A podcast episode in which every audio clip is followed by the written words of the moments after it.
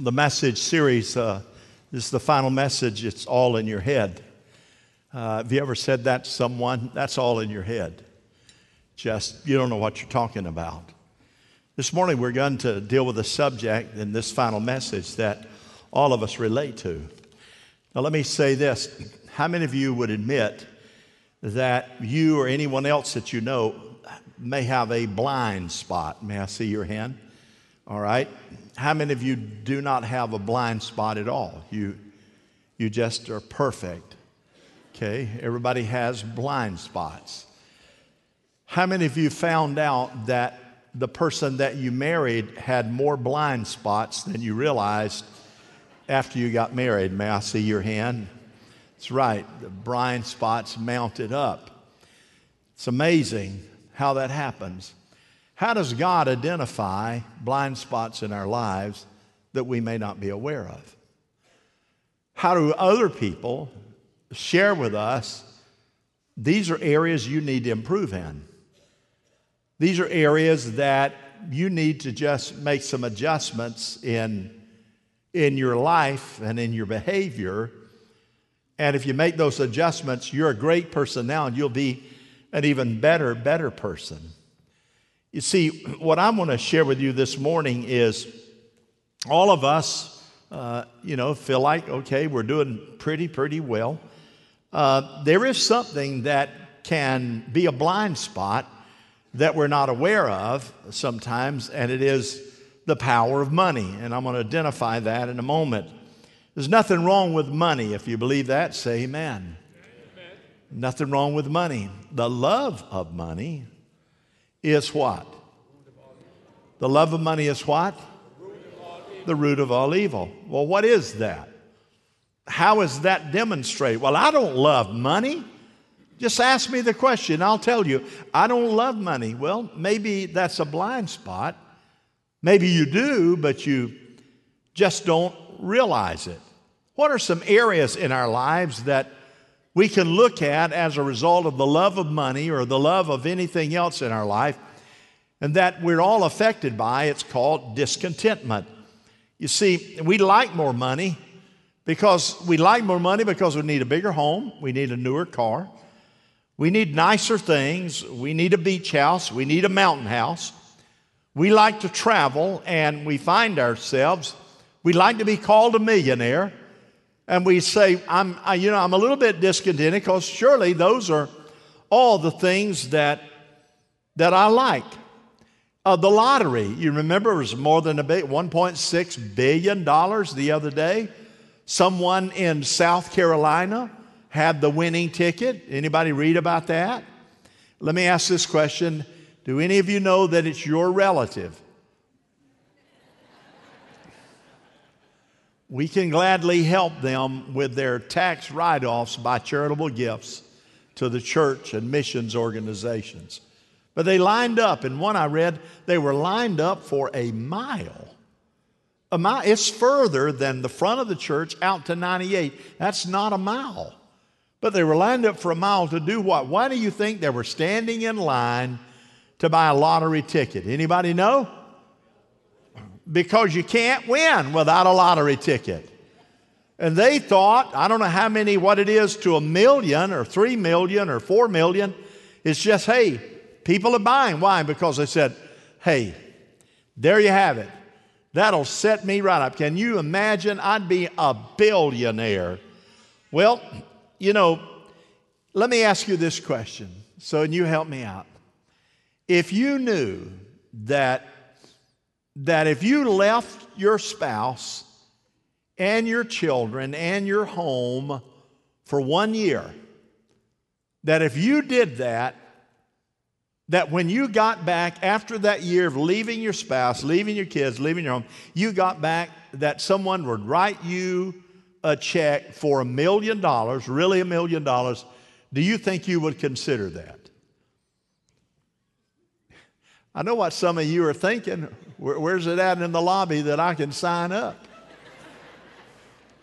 I mean, a million dollars, I'd be willing to sacrifice my time with my little honey, my little munchkins, if I'm going to be a millionaire. Well, would you? Well, let me ask you another question. What if you had a 1 in 500 chance to say, 1 in 500 chance, if I take that risk, I got 1 in 500 chance that I'll die trying to take that chance and 1 in 500 to get that million dollars. Do you think you would do it? Say 1 in 500? I'd, I'd be willing to risk, buddy. 1 in 500, I'd go after it. Or maybe in something uh, dangerous, you'd say, well, you know what? I'd do it for 1 in 100. I'd do it for 1 in 100. If I, if I thought I'm going to risk dying, I'd do it for 1 in 100, no questions asked. Such a risk. And then others of you, you do it for 1 out of 10. You'd say 90% I won't get hurt, 1% chance I'm going to die. You better believe it. I'm going after it. I'm going after the million dollars. Now, you just think about that for just a moment. Boy, look what I could do with that much money. Here's another question How much money would it take for you to compromise your integrity? In other words, would you be willing to tell one whopper, ball face lie? Just one, compromising your integrity for a million dollars, lying on a job interview, lying about how much education you got, uh, et cetera, et cetera, et cetera, for a million dollars, would you say, I'm willing to tell a ball faced lie? After all, Jesus forgives.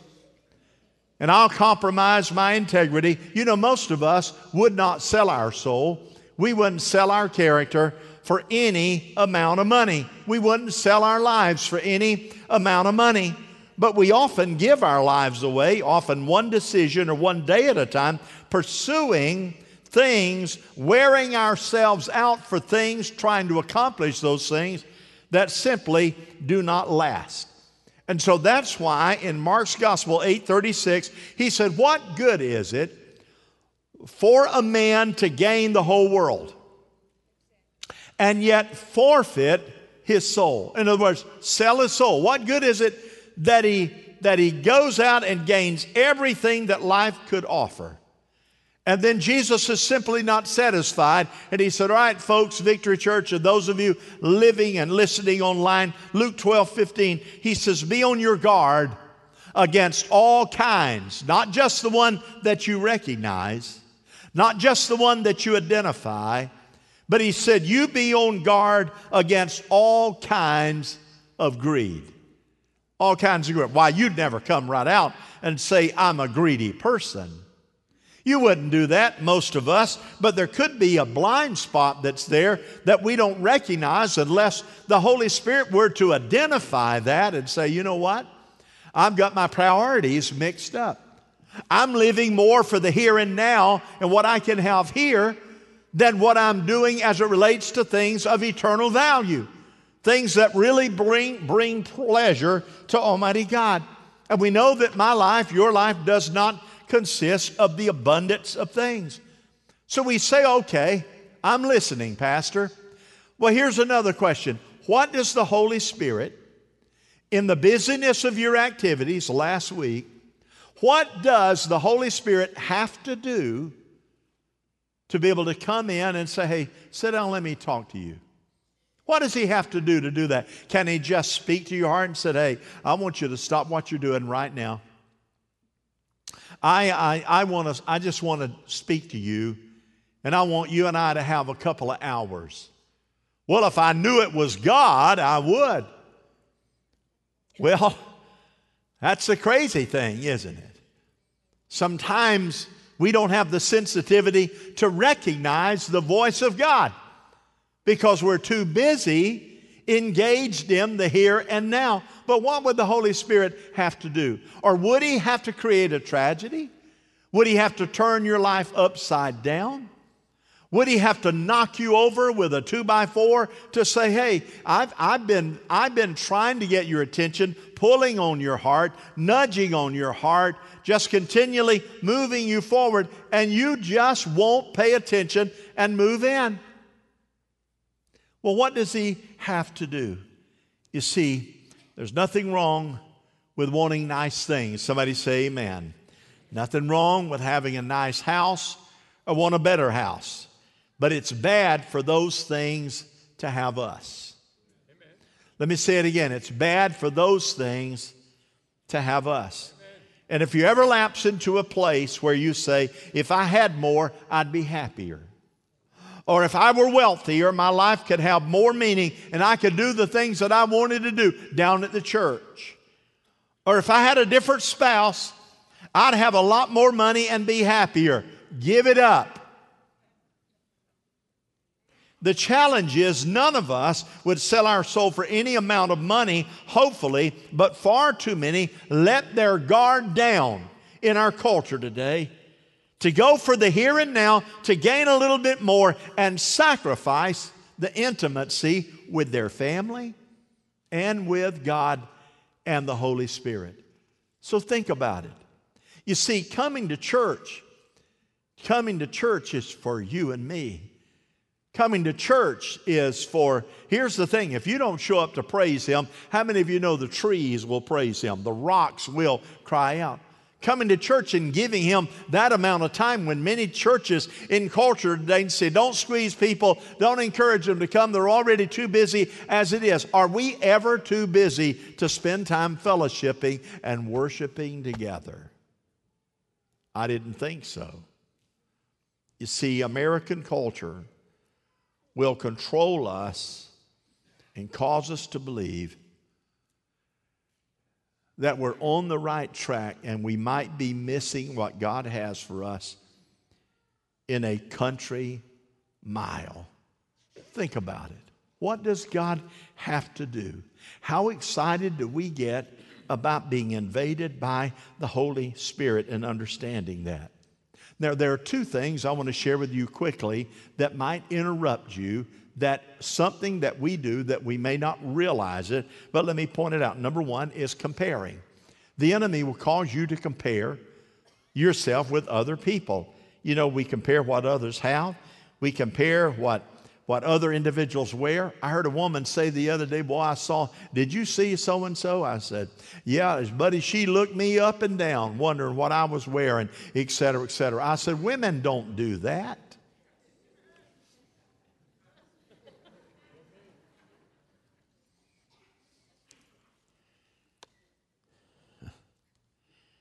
Jesus gave a parable and he said, Let me tell you how it works. He got a group of individuals and they came at 8 o'clock in the morning. Now I'm going to contemporize this story. He said, All right, everybody, uh, those of you ready to go to work, 8 o'clock in a few minutes, I'll give you $50 for the whole day. Well, yes, sir, master. $50 for the whole day. We'll agree to work the whole day. Okay, go for it. You get an hour lunch break, 8 to 5.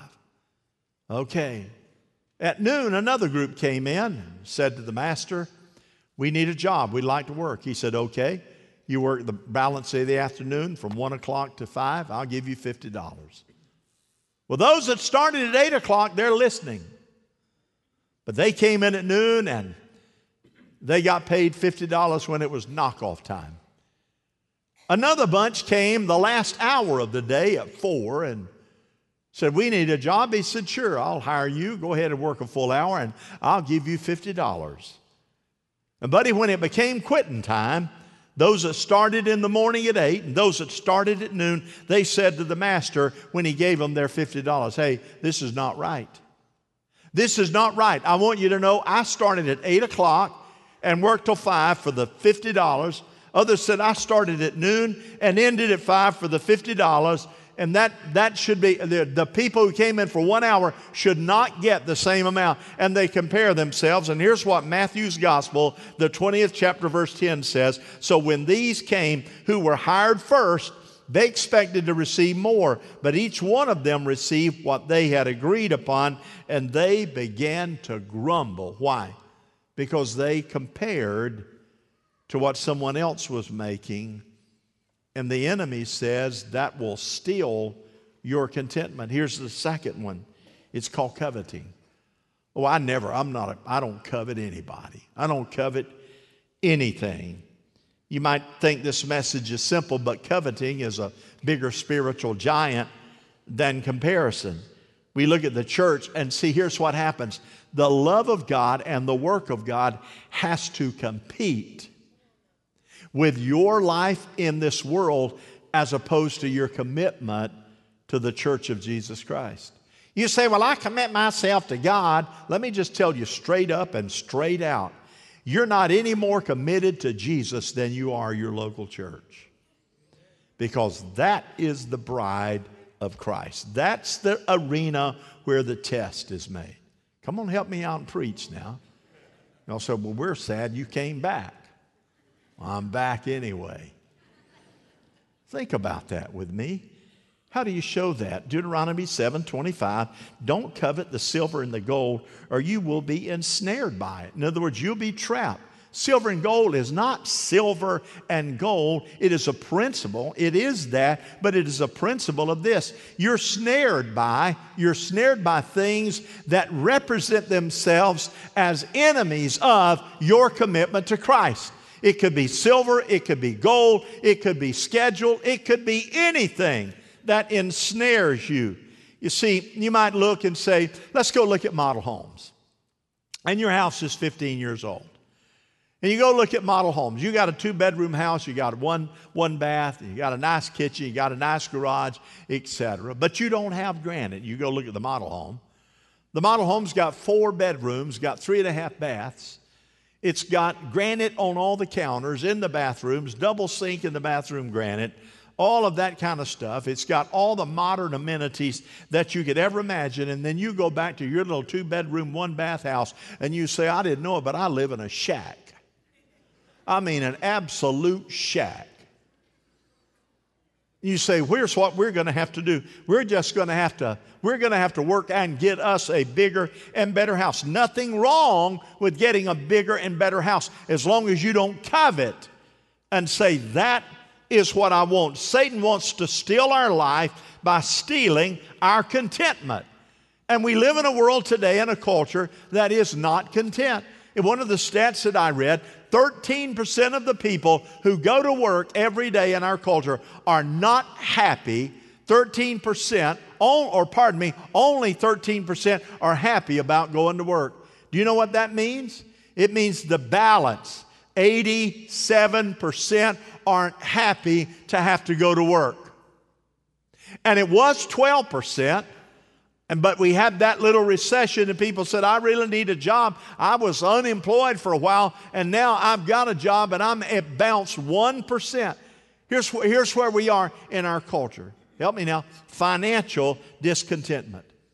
Financial discontentment. You happily financially, so you say, I need more, I need to expand here. So here's what you do you work harder, you work longer, you work days that are days off. You work, hey, I got to go work on Sunday. Nothing wrong with all of that. But if it becomes a habit in your life to the degree that becomes your lifestyle, you will find yourself in financial discontentment. Let me move on. Relational discontentment. You may have been married for a while.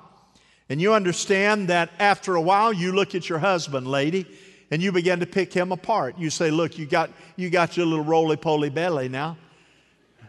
You act like you don't care about yourself anymore. You hardly shave about every other day, and no woman wants to have an old crusty, sharp beard rubbing up against their face at all. Get back away from me and then all you do is come in and get the channel changer and you sit down and you change the channels and look at television and I, I come in and then you want me to fix you a big dinner. I'll tell you what, I'm beginning to regret I ever married you. You ain't nothing but a squandering bum. You say, for real? More than you know. But what should you do? You ought to say, hey, I'll find something to praise them about and give them compliments and praise. And resulting of that will create a behavioral change. And you men, you men, you, you want to complain about your woman, your, li- your spouse. You know, you need to be treating her like she's your girlfriend all the time. Somebody say amen.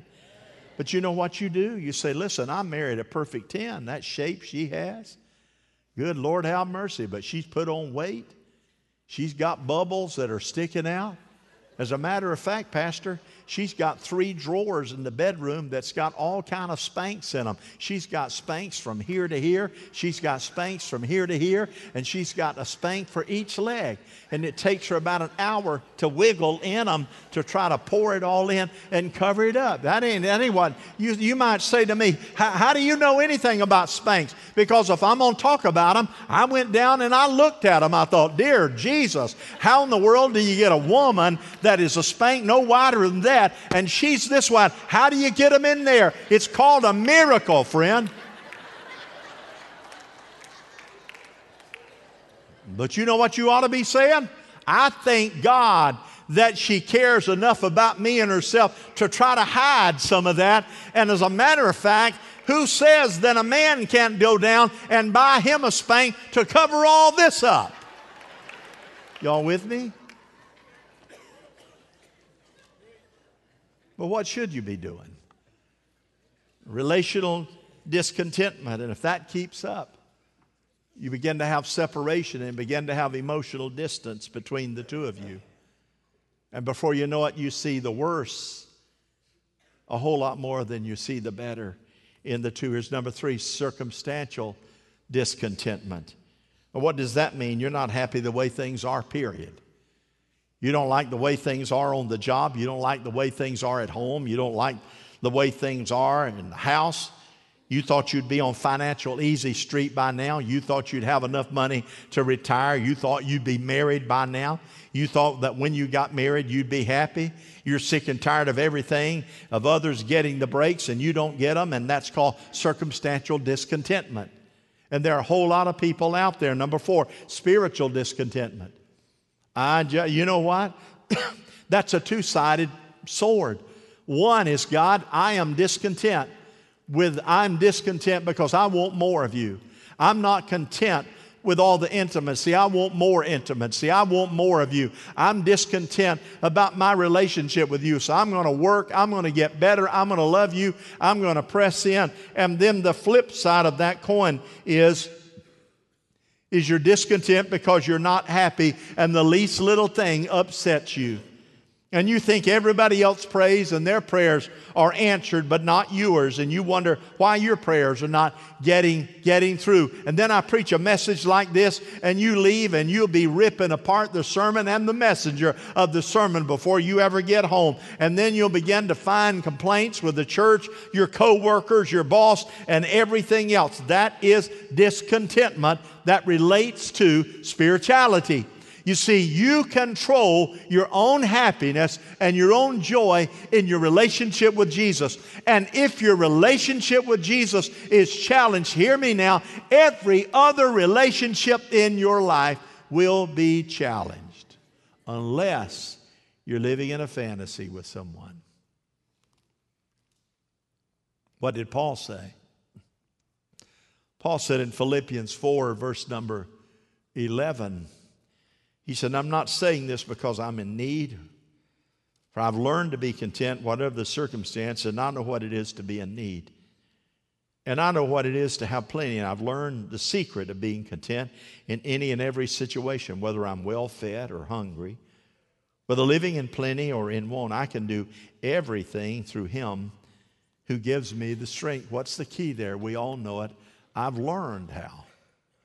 I've learned how to be content.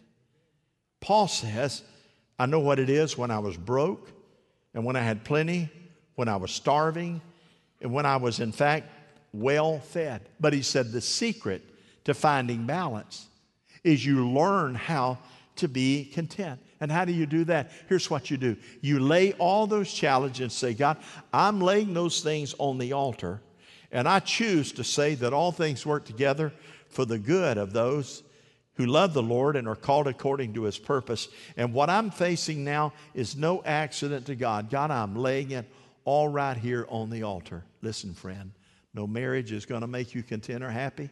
No amount of money is going to make you content or happy. I can prove it. No popularity is going to make you content or happy. Not getting your way or getting your way all the time is not going to make you content and happy for a lifetime. And it's a tool of the enemy to say, you might be blind to living a life that is below par in the name of the Lord Jesus Christ. What does that mean? Ecclesiastes 6 9. It says, Better what the eyes eye sees than a roving of appetite. This too is meaningless.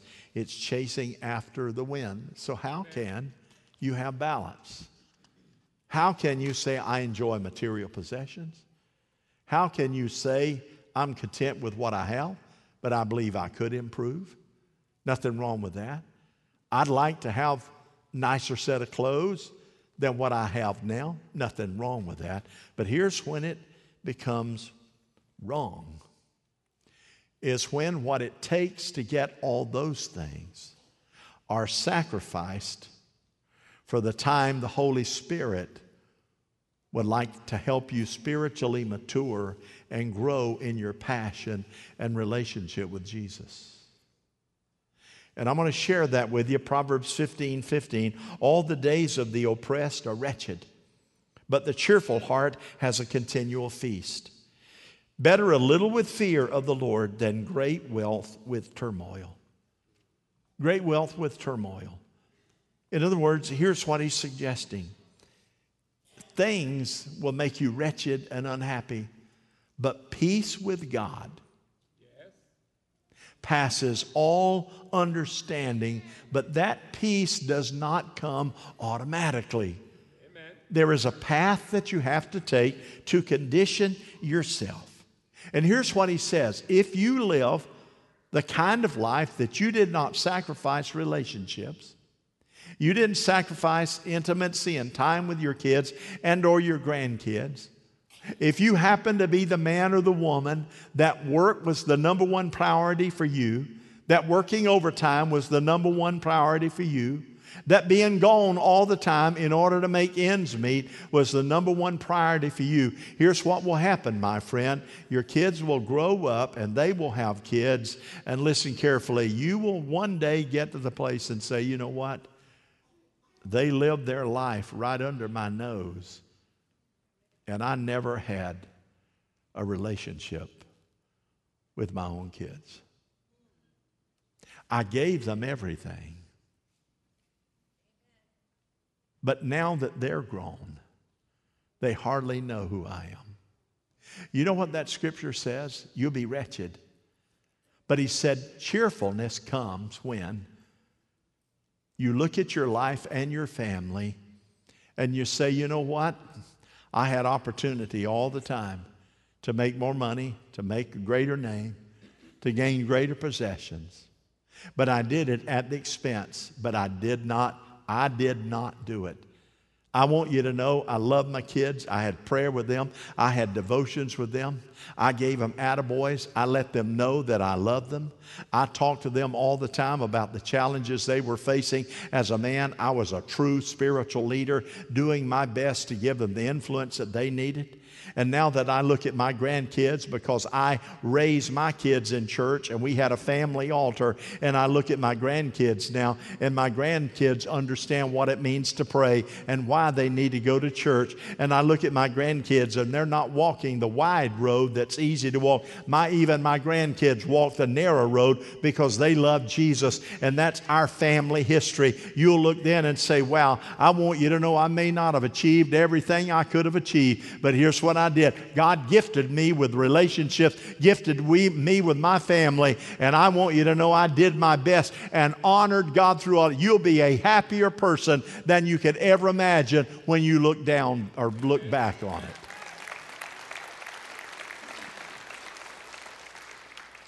And don't think for one moment time is not flying. So if that's a blind spot for you, change it now. Better, Ecclesiastes 4 6, is one handful with tranquility than two handfuls with toil and chasing after the wind. So the love of money is the root of all evil. But there's some blind spots if we're not careful. Are you content today? Is your family content? Are you an individual that says, you know what? My kids know the Bible because I taught it. Are you content to know that, wow, I want you to know I was asked to do something on the job and I, I said I can't do it because it would compromise my faith. It meant that my job might have been challenged, but I want you to know my relationship with Jesus and my Christian character is more important than that. Amen. I'm standing strong in my testimony. I'm not going to waffle around. I'm going to be strong. I'm not going to compromise. Rather than saying, oh, this once, I'll cave in because God forgives. You know what you just did? You sold a portion of your integrity in your life for that. And the writings and the Word of God says it's not worth it. I have said to many a family, many, who were about to move and said, We're giving consideration to move. And if this hits you, I, it, it is for somebody. And, Pastor, we just came to seek your advice and your counsel. And I asked them, What kind of church is there? Well, we don't know. What kind of church do you think your spiritual growth? Do you have friends here you connect with? Absolutely. Our best friends are right here in the church. Okay.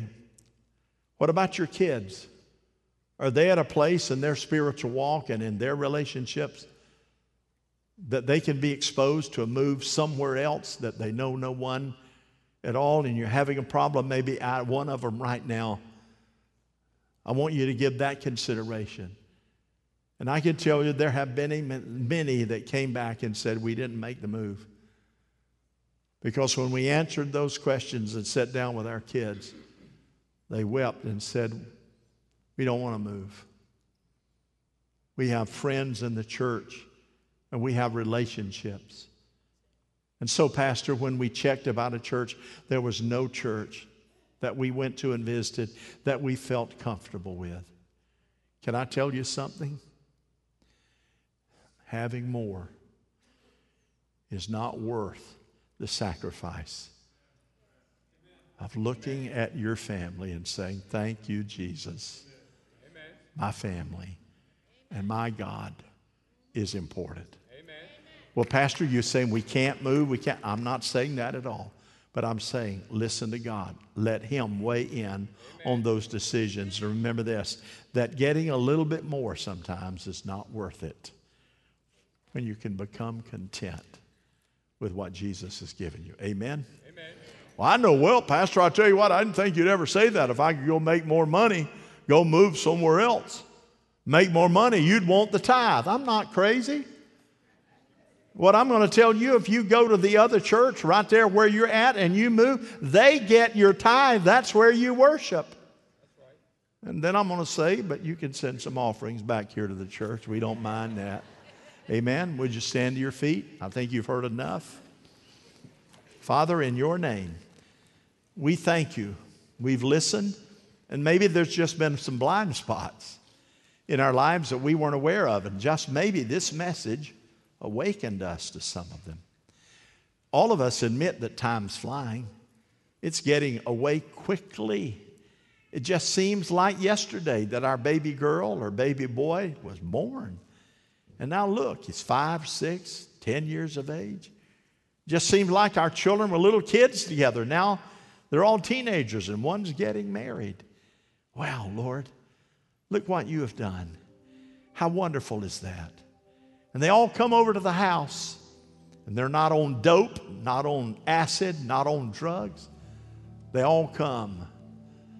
They're all well groomed and looked and think, wow, thanks, mom and dad. Thanks for holding us to the thanks for holding us to the line. Thanks for challenge, uh, challenging us when we were teenagers to get way out there Thanks for saying no. Thanks for praying for us and not just condemning us, but really praying for us. Money cannot buy that. But there may be some right now in this room and maybe some listening right there online, Father, that really, really need some changes that only God can help with.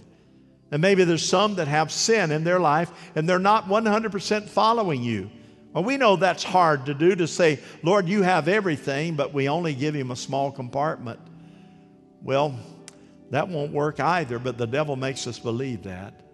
Someone I'm going to ask those of you here in this room and those of you listening online and watching just to repeat this prayer. Would you do that after me? Dear Heavenly Father, Dear Heavenly Father, I thank you for your love. I thank you for your love. I thank you for your redemption. Thank you for your redemption. And I thank you for your grace and mercy. I thank you for Here I am Here I am asking you for forgiveness. you for forgiveness. I've made some mistakes. Made some mistakes. Some I knew about, Some I knew about. some were ignorant. Some were ignorant. But today, But today, I'm humbling my heart. I'm humbling my heart. And I believe And I believe that by faith, by faith, you hear my prayer. you hear my prayer. So, with your help, So with your help, I will listen to your voice to your voice. and endeavor to implement endeavor to implement some changes in my life changes in my life that will bring glory to you that will bring glory and cause your name to be lifted up. you and cause your name to be. I pray this prayer I pray this prayer in Jesus' name. in Jesus' name. Amen. Amen. Look this way.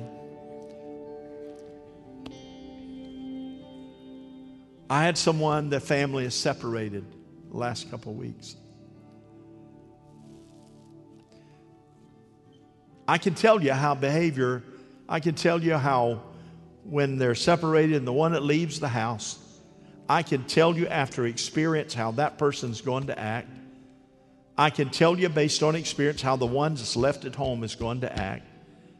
And I can tell you that over a period of time, the enemy will get, and this one's behavior will change, and this one's behavior will change, and the one that didn't want the other will change that they want the other. Again, I can every single time paint that picture. And it takes a miracle of God. And when I hear someone say, My life's falling apart, I can't breathe, I can't work, I'm, I'm just miserable, I'm mesmerized, I wish I'd have done better, etc. I'm, I'm no good, I'm ex- yada, yada, yada, yada. And I can say, Your spouse is not your redeemer. Your marriage is not your redeemer. If you fall in love with the redeemer, he will help you make wisdom decisions that will bring to pass a resolution. And you're not going to get the marriage that you had back because if you get that marriage back, you will wind up at the same place you are now. So there is enough that needs to take place in your life and in your marriage that creates an atmosphere for a better marriage. Somebody say amen. But carnal nature will get in the way.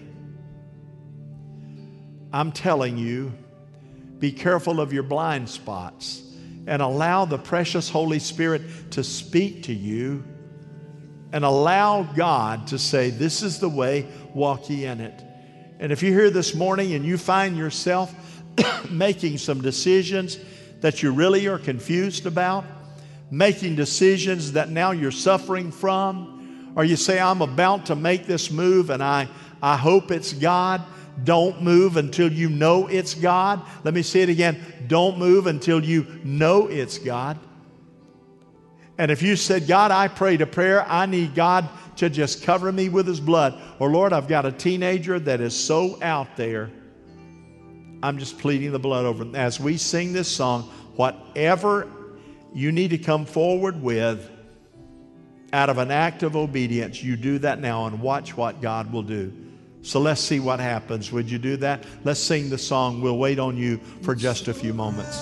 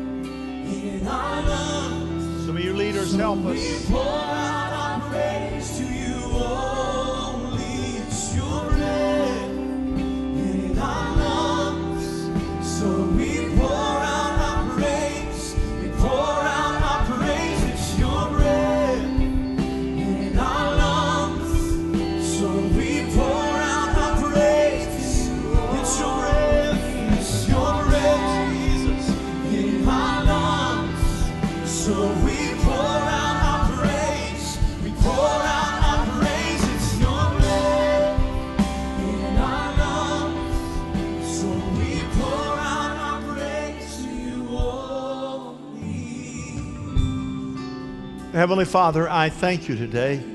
This message has been one that's like a sticky, it sticks to us. It challenges us and it challenges our mind and our heart. And God, we know carnal nature will cry out and rise up immediately and say, He's not talking about you. It's not, you're not, it's not you. But Holy Spirit, if you convict a person, it is the love of God initiated by the Holy Spirit to identify a need in my life you want to fix. That comes from God and not from the enemy. So I pray we'll pay attention. I pray that we'll leave here today and say, my behavioral pattern needs to change in order to accommodate God. The blind spot that the Lord has revealed to me, God, I want your help in. I'm going to need your help. And God, I'm, I'm, I'm worried about if I do that which corrects my behavior, it might cost me something. Well, God, if we don't, it may cost us more than we could ever imagine, and it might be eternal. I pray you'd speak to this wonderful congregation, meet every need of those online right now, touch them and anoint them and strengthen them, and then bring us back. God, I mean, bring us back into the house of God tonight, in the house of God to worship you. Our behavioral pattern is when the house of the door, house of the Lord is open, then we came, oh God forsake not the assembling. And God, in the New Testament, they met all day long. Hallelujah. I pray that you would speak to all of our hearts and meet every need, and we give you praise, honor, and glory in Christ's name. And everybody said, Amen. God bless you. Smile at somebody you don't like. Thank you for being here today.